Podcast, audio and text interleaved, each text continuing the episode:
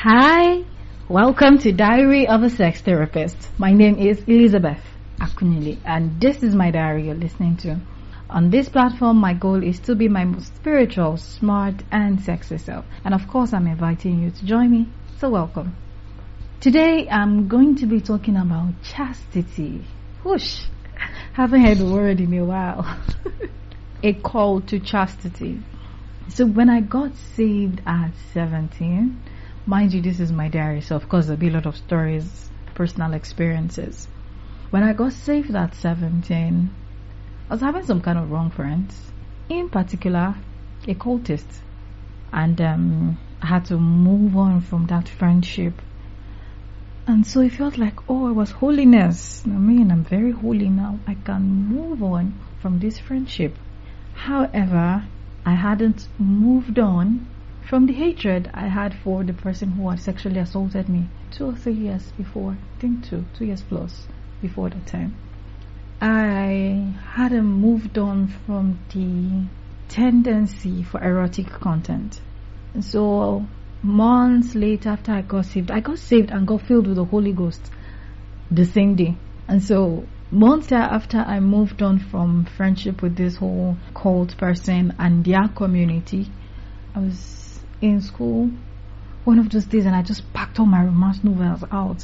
Like, see, I'm going to discard all these things, blah, blah, blah. I didn't even know where to throw them. And so I threw them on the floor inside school. And one part of my head was like, and somebody's going to pick that up. Can I be honest? I still miss one of those novels. There was this very funny one. I still miss it sometimes. I really wish I can remember the name so I can go online and look for it. There's a particular one. I don't think I threw that one away, but I remember the name. I've downloaded it and deleted it like five times in this life. I mean, but I love my novels. If you've stayed around me, you know I love, I love my novels. And so, here I was throwing away my British set romantic novels, my Irish background romantic novels. So painful. Oh God. But I mean, I'm becoming holy. Amen. That thou mayest be holy. Glory, hallelujah. I was becoming more holy. Or at least I was acting out my holiness, rather. Then after that phase, I was battling with pornography. I'm sure you've heard the story a couple of times from randomly from all my content cumulatively. And then one of those days, I was having my phone in my hand with pornography, and then I had my Bible on the other side of the bed, and Galatians jumped at me. Walk in the Spirit, and you will not fulfill the lust of the flesh. See that one scripture? That one scripture, I held on to it till I came out of pornography. And then there was one of those days where I did not particularly watch pornography but you know, there's a landslide. You understand that landslide? Um, like romance movies, then you now go down a little deeper, a little deeper. You now start looking for more, like so, know, not too much, not too much. You don't want to see where people are entering themselves. I mean, just something, something light. And I stopped. It was a Saturday night. I got to church. I woke up in the morning and I was there was this huge bout of guilt because I mean I was beginning to break out of pornography. What was I doing last night? Blah blah blah. And as I was fighting myself, I'm feeling like, well, I've done it. Maybe I should come out and do it completely because I can be that extreme sometimes. Sometimes I'm like, well, if I'm going to go to God, if I'm going to go to God saying I sinned, I better sin correctly and know that I sinned. And so I was going to, I probably would have done something stupid, like gone back and watched the natural pornography so I can know why I'm feeling bad. But Romans came for me. There is therefore now no condemnation to them who are in Christ Jesus. And I began to speak that scripture. I speak that scripture into my heart that Sunday morning. I kept speaking that scripture. I kept speaking that scripture until the condemnation lifted. I just kept speaking that scripture and then for I wouldn't have a relapse for a long time and then I've relapsed back and forth. This was 2014 by the way. Yeah, late 2014.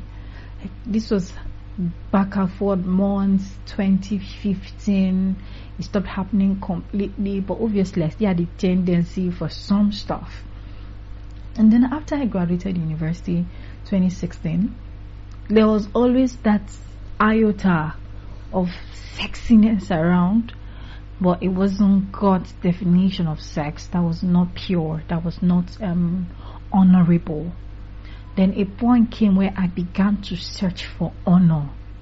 I began to search for the honor of God. I'm saying these things to show you that there is something called the journey. I began to search for the honor of God with sex.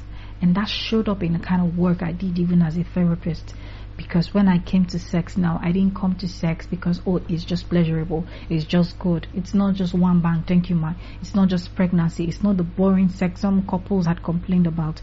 It's not the negligence or the duty kind of sex.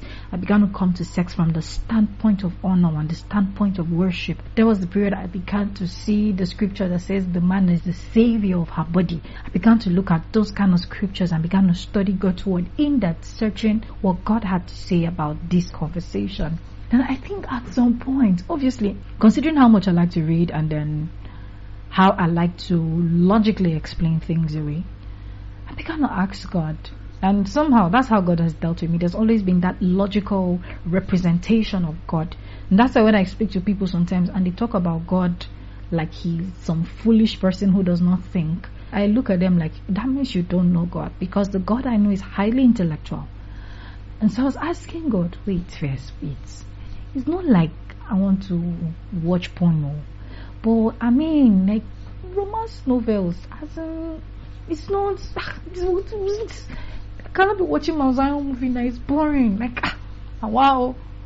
and so I, I felt this strong urge from my spirit to do an in-depth study of the difference between romance, erotics, and outright pornography, and I began to realize, wait, some of the blogs I used to go to to read at were actually erotic. They are like literal text version of porn movies, like scripts written back into posts. I'm like, wait, it doesn't have to be a video. Wow. Okay, that's the new discovery. Okay, so out. That thou might test be holy. And I remember back in the day, my prayer coordinator and later president, Jinedo, used to tell us that if we avoid secular songs, how come we don't avoid secular movies? If it's in the name of purity. And so at that point, elimination began to happen, and then I understood wait, romance is not when they take off their clothes. So when I read a novel that is geared towards turning me on, what I'm reading is an erotic book. That's not a romance book when I read um, Child of Atonement, I remember that one because it stood out for me. Atonement Child or Child of Atonement by Francine Rivers. The day I picked up that book, I was going to work the next morning. I read it all night. I didn't sleep that night. That was a romance story. Oh, okay. So I could actually read stories that are about love, that are pure, without all the taking off of clothes. Okay, then I think I kept that up for a bit, staying holy in that regard. Then slide again, slide again. Not outright pornography, but just breezing around the edges. then with my job, my job exposes me to all forms of content. In fact, there are certain aspects of my courses that I haven't taken because, I mean, they are highly explicit. And so at some point I was like, okay, these areas of professional work, I will not study them around ovulation. I will not study them periods when I'm touchy. I will not study them at night because obviously when I read those kind of content, and after a while you're looking for the entertainment version of it. Then the entertainment version will always ends up bringing you back to that place you're running away from. And so, out of pornography, out of reading erotic content, keeping my heart for the Lord, especially being a worship leader, understanding that I am someone who stands and breaks atmospheres. That was important. And I and God have a personal worship code that I was not going to stand on the altar and do anything that I do not experience with Him personally. I do not want to be a different person on the altar than I am as a person. I think that was also a part of spiritual harmony that I was aiming for after that, I noticed a period came where I began to do a lot of American romance.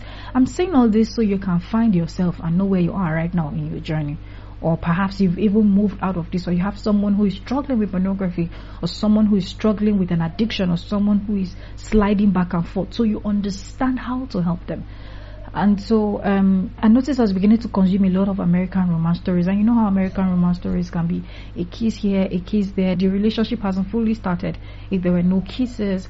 And then I noticed when I got in my last relationship, I had a serious problem with purity. I had a serious problem with chastity. Aside from both of us breaking boundaries we said we're not going to break, even the beginnings of anything, aside from us messing up those places, I just kept wondering internally what was happening. Why am I fighting so hard to keep my hands off him? Why am I fighting so hard? I mean, I'm not dated for three years. That was enough time to practice purity. And I realized practicing purity isn't going to start when I get in a relationship. It starts as a single person. And so after the relationship was over in three months plus, and this lack of purity thing also contributed to the breakup. And after the relationship ended, I began to question and pray, like, God, I hadn't dated for three years. I wasn't even watching pornography or anything. Why was my relationship looking like beats and snippets of pre-porn? What's happening? And the Lord began to show me how I had not been pure about six months before I got into relationship, I was beginning to consume a lot of excessive romantic content. Romantic content that was tending towards erotic. Remember, I told you the Lord began to teach me what erotic was like by reason of that study I did. And so I always used to run away from whatever was too erotic. But I was not honest with myself. I was always consuming romantic content that was going towards the erotic. And so six months before my relationship, I was consuming a lot of those borderline erotic content. They were not erotic contents, they were borderline. By the time I got in my relationship, I couldn't retain purity because six months before I had stepped out of my chastity journey, but I wasn't paying attention. And so I get in a relationship I prayed for, a relationship I felt I had a go ahead for, a relationship we both felt the Lord would have us be in, but we could not stay chaste. Obviously, we had been sowing to the flesh at some point. For me, it was about six, four months before the relationship even came my way at all. The Bible says, He that sows to the flesh will of the flesh reap corruption. And after this relationship goes off, I'm like, oh, fine, I am not doing this again, blah, blah, blah. But of course, you know, it was as if I was beginning to go back that line again and then I met this person who was very sexy for me in quotes like this person was whoosh and here I was like God why why did I know the Lord is not tempting me. James speaking says that each man when he is drawn aside and enticed by his own lust. So this was my own lust enticing me. And it was so hard to let go. Like I think that was one of the first times in my over eight years of being saved where I was contending with the Lord over a decision. I usually don't. Like me and God, we, we don't have time for fight. Like we are moving on. There's there's a lot to be conquered. But here I was fighting God of my inside over a man I knew I couldn't be with just because something about him was sexually attractive. That was not right. And so months after I finally obey God, I find myself still drawn to this person in this very funny way. And I was talking to a friend and he began to point me back to the same mistakes I was making again. This time around, I wasn't borderline erotic, but I was consuming so much content that was keeping my mind on sex. And it wasn't even professional content, they were entertainment content, they were pictures I was becoming used to, kinds of semi nudity that I wasn't taking cognizance of videos, I wasn't paying attention to what they were doing to me because I am not in a relationship. So I felt I was in a safe zone until my friend began to point it out. Said, No, this is not chastity. This is not sowing to your spirit. It is sowing to your flesh. So even if you got in a relationship right now, you cannot handle a man who is chaste. That was heavy because I would have argued it but here was my friend by the Spirit of God letting me know that I was beginning to slide off. Many times we think being sexy includes consuming sexual content, but that's not it. When I speak about being sexy sometimes, I'm talking about being in tune with what the Father has given you, taking care of your sexual health, taking care of your sexual health, planning chastity, planning to stay in a relationship and be pure. Involves being pure as a single person and here I am talking to you from my own errors. It involves being pure as a single person because your measure of purity as a single person is what you will carry into your relationship. And that's the measure of relationship, the gravity of truth and purity that will preside over it. You cannot be purer in a relationship than you are as a single person. You'll be stressing your partner who is chaste. Your partner who is chaste, who is pure, would look boring something will not be right because you're trying to use the world standard to satisfy something God created and it will never be enough. It will never be enough. Years ago, we we're praying on campus and as we were praying, I felt rivers flowing out of each person. As I'm saying it right now, I have my eyes closed because I'm back on that prayer ground. I saw a river flowing out of each person. And as we prayed over this situation, there was a mighty ocean in the midst of all of us because each man came with his own river. Each man came with his own river. So if your river is corrupted, if you're not keeping your river pure, what happens is you will release your pollution into your relationship. You will release your pollution into the people the Lord has called you to to be leader over. You will release your pollution into the things the Lord has placed in your hands. We have to be careful that in an attempt to be woke, in an attempt to be civilized, that we do not swallow hook, line, and sinker the systems of this world. Romans speaking says, renew your mind. Hey, renew your mind. Here I am telling myself, Elizabeth, renew your mind. Like you can't think, oh, I got it right last month, so I'm fine this month. I can try a bit of it. That's not how it works. You've got to be on your guard every day. I was single for three years. I was on my guard for two years. And in the last one year, I began to lose my guard. Six months before the relationship, I was beginning to mess up. I didn't even realize I was messing up until the relationship came and it was messy because someone left her duty post, someone stopped watching, someone stopped praying, someone stopped guarding, someone stopped guarding the loins of their mind. I hope you guard the loins of your mind. Have a fantastic weekend. I pray that the Lord gives you strength. I commit you to Him who is able to keep you from falling, who is able to present you faultless before His throne. I pray for you that you will be found faultless, that the enemy will look and find nothing of His in you. That even as you go through trials and temptations, things that decide to bring out what is impure in you, I pray that you allow yourself to be touched by God, to be purified by God, because purity is in God's presence. So I urge you to stay in God's presence, to allow yourself be purified, to allow yourself be sanctified, to allow brethren like my friend was for me, who would tell you to your face that, hey, you've been doing stuff wrong. The Lord keep you and sustain you. Have a great weekend. And don't forget to check out more content on my website at www.ministerliza.xyz. Have a great week. Bye.